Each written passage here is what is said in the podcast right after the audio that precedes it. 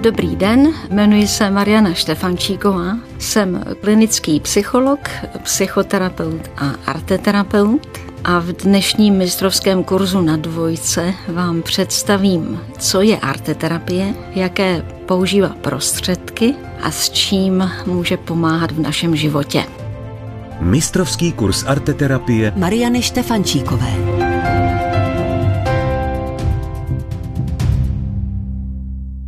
Co to vlastně je arteterapie? Využívá výtvarné prostředky, ale známe i jiné vlastně výrazové prostředky, které můžeme kombinovat. V arteterapii pohyb, zvuk, slovo. Nicméně principem je, že když se jedná o arteterapii, tak vlastně řešíme nějaký problém a ta arteterapie nám s tím řešením pomáhá. Jiná věc je, když někteří lidé říkají, že si doma tak jako malují a mají právě pocit takového také jakoby kvazi terapeutického účinku toho malování, toho tvoření doma. A tam eh, bych uvažovala spíš o tom, že se jedná spíše o artefiletiku, což je takový přístup, který se teď v posledních 30 let rozvíjí a je to přístup, který se potřeboval oddělit od té terapie právě z toho důvodu, aby se odlišilo to, když pracuju s problémem, který mě narušuje můj život a když vlastně jenom potřebuju se podívat na ten svůj život, se nějak zastavím v tom svém životě a přemýšlím, kde je to moje místo v tom životě a jaký je smysl toho, co se snažím a kam to směřuje a jaké jsou ty hodnoty třeba v mém životě, to není něco, co bychom označili za patologické, nebo že by to souviselo s nějakou nemocí. Takže pro tenhle přístup právě se oddělila ta artefletika, která využívá ten princip spíš toho důrazu na ten zdravý lidský potenciál, který je v člověku, který ten člověk v sobě najde a nějak ho rozvine právě zase přes to tvoření.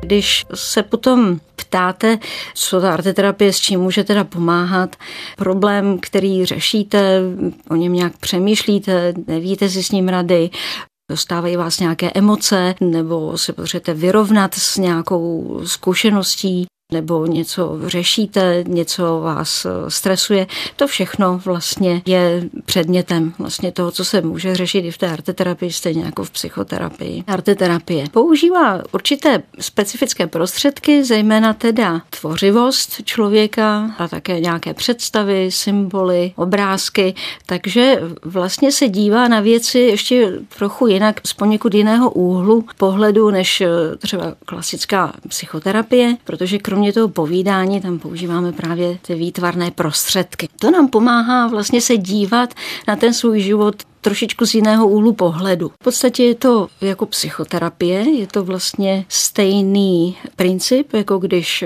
přijdete s nějakým problémem k psychoterapeutovi.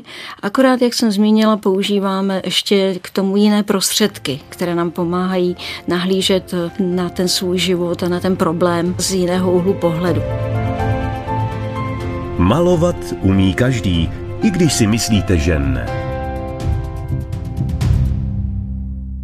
Co se týká vlastně toho malování, když jsem zmiňovala, že doma někteří lidé malují, někdy je to tak, že se i lidé ptají, jestli když chtějí navštívit arteterapii, jestli musí umět malovat a často po zkušenostech ze školy mají pocit, že to neumí, když tam byly nějaké představy paní učitelky, které oni nějak nedokázali splnit. Nicméně naše představa je, že to kreslení, to malování v tom dětství že, jo, že to začíná, když dáte dvouletému batoleti tušku do ruky a teď to batole začne šmárat a zjistí, že ta tuška zanechává stopu a to je fascinující pro to batole a tak začne dělat ty čmáranice a pak je ještě fascinující pojmenovávat ty čmáranice, co to je, když se pak dospěláci na to ptají. Nicméně ono, ten výtvarný projev začíná ještě dříve, než dostanete tu tušku do ruky. Už vlastně v prvním roce, když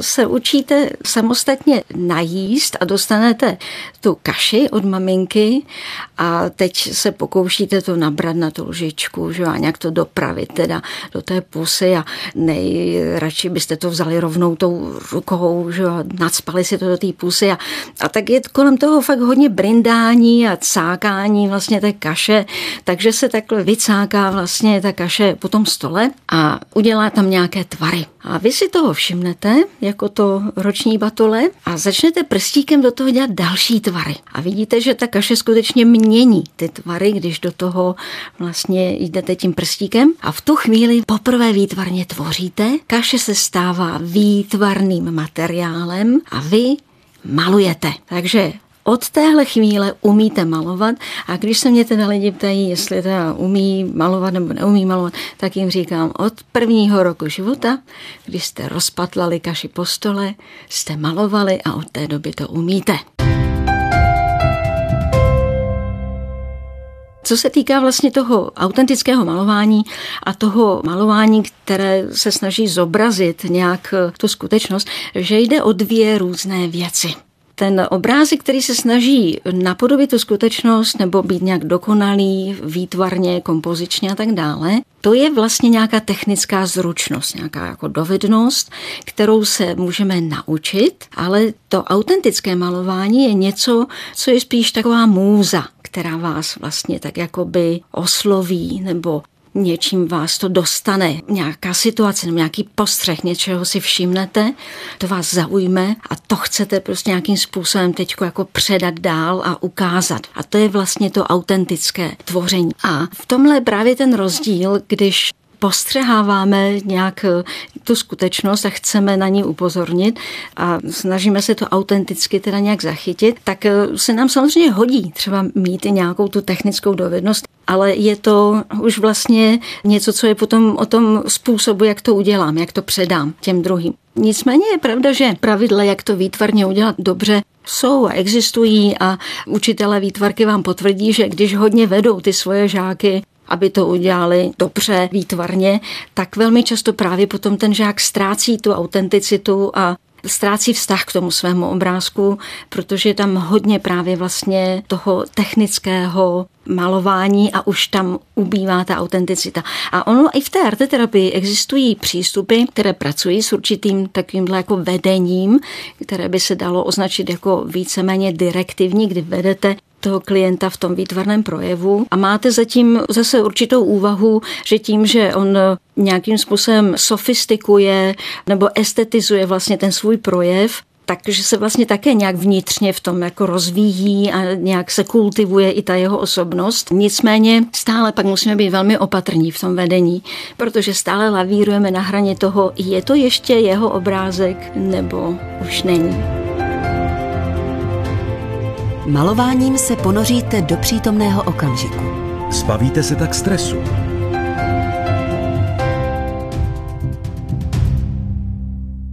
Teď eh, jsme si přiblížili, co to je arteterapie, co to je autentický obrázek, že je malování přirozená činnost. A teď si povíme, jak vlastně můžeme s arteterapií začít. A můžeme začít vlastně doma. V podstatě nedávno byla taková velká móda antistresových omalovánek, které mohl vlastně vybarvovat každý, i ten, kdo si právě myslel, že neumí malovat. A ten princip vlastně toho, že je to antistresové, spočíval v tom, že když jste ponoření do toho vybarvování toho obrázku, tak jste ponoření do toho přítomného momentu, ve kterém není stres. Protože ten stres se týká buď věcí, které jsme zažili a které nás proto nějak rozrušují, protože se s nimi těžko vyrovnáváme, anebo nás pak rozrušuje budoucnost. Obáváme se toho, co se může stát. Ale v přítomnosti ten stres není. A to ponoření právě do toho přítomného okamžiku je právě na tou omalovankou. V podstatě by se ale dalo říct, že každá tvorba je takovým ponořením do toho přítomného okamžiku. Když tvoříte, tak si neuvědomujete, jak ten čas plyne. Velmi často zjistíte, že ani jste si neuvědomili, že máte hlad třeba, protože jste v tom přítomném okamžiku, ve kterém jste ponoření v té tvorbě. Takže jakákoliv tvorba, právě třeba v tomto případě výtvarná tvorba, může dělat dělat takový antistresový efekt. Nicméně vlastně každý materiál, potom když si vyzkoušíte různé výtvarné materiály, tak zjistíte, že každý ten materiál zase i sám o sobě může být metaforický, může mít nějakou analogii s životní zkušeností. Třeba taková klasika. Lidi nejčastěji sahají po pastelkách, vemou si tušku a papír a začnou něco kreslit a velmi často se bojí vzít jiný výtvarný materiály do ruky, protože si myslí, že to neumí. Tuška je teda nejtěžší výtvarný materiál, ale zajímavé je, když ji použijete bez gumy. Když opravdu se snažíte kreslit tuškou a nemáte k dispozici gumu, nastává taková zajímavá metaforická situace toho, že když uděláte křivou čáru, nemůžete ji už vzít zpátky. Už tam zůstává a jediné, co s tím můžete udělat, je, že to můžete nějak opravit. A je to podobná situace jako v životě, když něco řeknete, něco uděláte, nějak se rozhodnete a už to nemůžete vzít zpátky. Jediné, co s tím pak můžete udělat, je nějak to napravit. A to je přesně ta situace, kterou zažíváte vlastně s tou tuškou bez té gumy. Už tady metaforicky zažíváte tu zkušenost, jak vlastně s tou situací naložit a jak si s tím poradit. To, co je ale ještě důležité, kromě toho procesu tvoření, když mluvíme o tom, že je to arteterapie, že to není jenom malování si doma, tak eh, to, co je důležité, a to je to, co právě se děje v té psychoterapii, je, že nad tím obrázkem si potom povídáte s někým druhým. A to můžete samozřejmě i doma, pokud máte někoho, komu důvěřujete, s kým máte dobrý, blízký vztah, tak si můžete sednout potom na ten obrázek a můžete se o něm spolu pobavit. Co to vlastně je, co na tom obrázku vzniklo, jaký byl ten proces, ale jak to teď vlastně dopadlo, co vlastně vzniklo na tom obrázku? A jak ten obrázek působí na toho druhého protože ten druhý to zase nějak může vnímat. V něm to také může vyvolávat nějaké pocity, úvahy, to vám může nabídnout a vám to může rozšiřovat ten pohled, jak se vlastně dívat i na ten svůj život. A to je to, co se děje právě v té arteterapii. To je to, co my děláme jako arteterapeuti s tím autorem toho obrázku. Když se pak bavíme o tom, jak vlastně vůbec začít, že jo, jaký by měl být ten záměr, proč začít malovat nebo co začít malovat, tak jsou teorie, které mluví o umělecké tvorbě jako o principu, že vlastně puzení k umělecké tvorbě vychází z toho, že jste nějak duševně jakoby rozhozeni, jakoby v nepohodě a proto potřebujete tvořit a nějak to vyjádřit. A vlastně tím, že tvoříte, tak zároveň ten proces toho tvoření vás nějak zase dává dohromady a vy se zase nějak zintegrujete. Takže zároveň je výsledkem teda nějaké dílo a zároveň proběhne nějaký proces, který je tím dalo by se říct zase kvazi léčebným. A to, co je teda ten záměr, je, eh, že nás něco oslovuje v tom životě, co my potřebujeme nějak proskoumat. A když jsem zmiňovala tu arteterapii, pak je to samozřejmě nějaký problém, se kterým si nevíme rady a potřebujeme ho proskoumat, potřebujeme mu porozumět, potřebujeme ho nějak analyzovat. Ale může to být i situace, kdy se prostě v tom životě jenom zastavíme a kdy se zamyslíme nad tím svým životem, kam směřuje a kde jsou ty jeho hodnoty. A to jsme právě na tom poli té artefiletiky, kde je to jenom o tom, že tím záměrem nebo tím motivem pro to tvoření je vlastně jen ta otázka. Ale ta otázka je něco, co normálně patří k životu, co je dobré si klást takové otázky čas od času, se k ním vracet a čas od času si ověřit, jestli ten náš život jako směřuje dobrým směrem. A to právě vlastně můžeme dělat eh, zase pomocí tvorby a jsme na poli artefiletiky. Malování může být analogií vaší životní zkušenosti.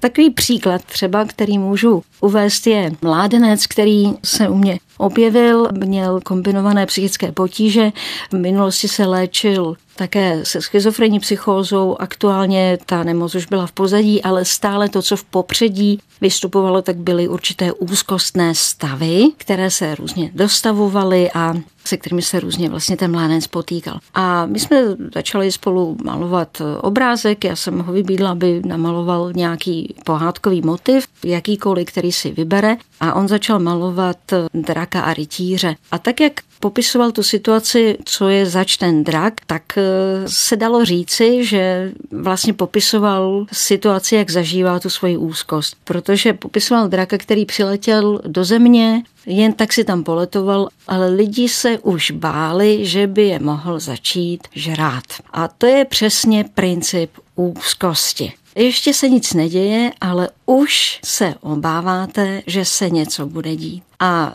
tak ti lidé hledali nějakého hrdinu, který by jim pomohl toho draka a přišel rytíř, který měl kouzelné kopí. Na tom kopí byla zaklínadla napsaná a to kopí ukázal tomu drakovi a ten drak se před tím kopím poklonil. To je situace, kterou často používají právě pacienti s úzkostnou poruchou, používají taková zaklínadla a to jsou různé obsedantní rituály, respektive kompulzivní rituály, různé ověřování, ujišťování, kontrolování, které provádějí znovu a znovu. A ono to funguje opravdu tak, že když použijete toto zaklínadlo, použijete ten kontrolovací rituál, tak se vám na chvilku uleví, že jste to zkontrolovali třeba, jestli je zhasnuto, kohoutky vypnuté a jestli můžete teda opustit byt. Ale problém je, že to funguje jenom na chvíli a za chvíli se znovu dostaví pochybnost, jestli jste to dobře zkontrolovali a potřebujete kontrolovat znovu. A tak to bylo i v tomto případě. Já jsem tomu mládenci řekla, no jo, to je sice fajn, ale rytíř odejde se svým kouzelným kopím a drak si tam bude poletovat dál. To je přesně princip té úzkosti, která tam zůstává, i když se provede ten kompulzivní rituál. Tak eh, ten mládenec eh, zkoušel teda nějak vymyslet, jak by se dal ten drak zabít. A zkoušel teda nějak tam namalovat, jakože ten rytíř toho draka dorazí nějak tím kopím. Maloval vodovkami právě a zase tam tak ta voda tekla různě a tak se to úplně nedařilo zobrazit, jak vlastně ten drak je zraněný že jo, a krvácí a to nějak nefungovalo, ta voda to stále rozpíjela, odnášela pryč. A to je přesně zase metaforicky situace, kdy ten pacient se chce zbavit úzkosti to je právě zabít toho draka, ale nejde to udělat. Nejde se zbavit úzkosti, protože úzkost je jedna ze základních emocí. Emoce jsou adaptivní reakce na situaci, pomáhají nám zvládat situace, takže patří k životu, my je potřebujeme, tím pádem se jich nemůžeme zbavit. No a to se dělo i nad tím obrázkem, to bylo úžasné, metaforicky. A tak se ten klučina rozhodl, že začne malovat pozadí, než mu teda uschne to popředí, kde chtěl teda namalovat toho už skomírajícího draka. No takže začal malovat to pozadí a jak maloval to pozadí, tak eh, jeden ten stín stromu, který tam namaloval, tak probíhal vlastně skrz to kopí toho rytíře a udělal takový zvláštní artefakt na tom kopím. Jakoby na tom kopím bylo něco napíchnutého. Když jsem si toho všimla, tak jsem na to toho mládence upozornila, že tam něco se objevilo na tom kopí. A na to ten mládenec řekl, no jo, to vypadá jako ryba. Tak to on ho nepřišel zabít, ten rytíř toho draka.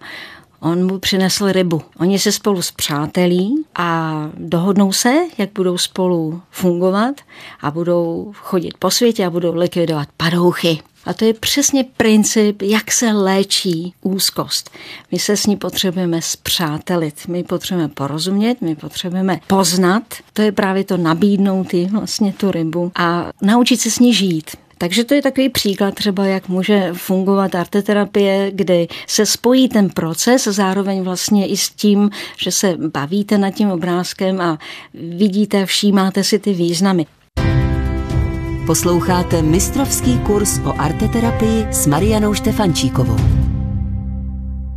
Lidi mají představu, že my jsme takový věštci, že ten obrázek je taková křišťálová koule, prorocká, věštecká, ze které my vyvěštíme všechna ta tajemství o tom člověku a ty mu potom tak jako vyložíme, vyjevíme tu pravdu o tom člověku. To je poněkud zkreslená představa, ona taková samozřejmě pozice nebo takhle nabízet tomu klientovi nějaké interpretace a tvářit se, že mu vykládáme, jak to on teda v tom životě má, tak je samozřejmě velmi svůdná, protože působíme pak jako ti šamani a ti proroci, ale není to úplně dobrý způsob, Tam, kde to funguje, tak je spíš eh, psychodiagnostika, kde jsou i projektivní techniky, kde se pracuje s obrázky, které ten člověk má nakreslit a my z těch obrázků pak teda usuzujeme na nějaké osobnostní stránky toho člověka, ale to jsme na poli diagnostiky. A je to vlastně něco podobného, když přijdete k lékaři a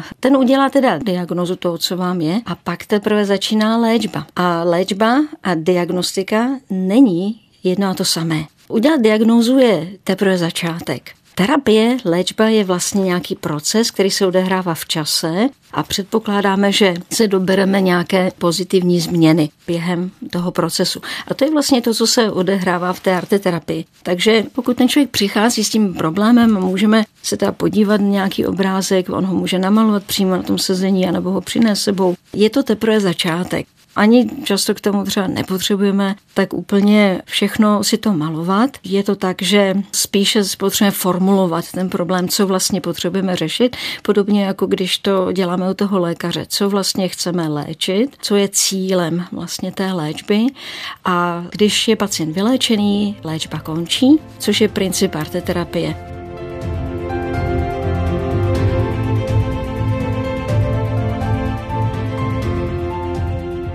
Milí posluchači, na závěr toho mého vyprávění bych vás chtěla povzbudit, abyste se nebáli tvořit.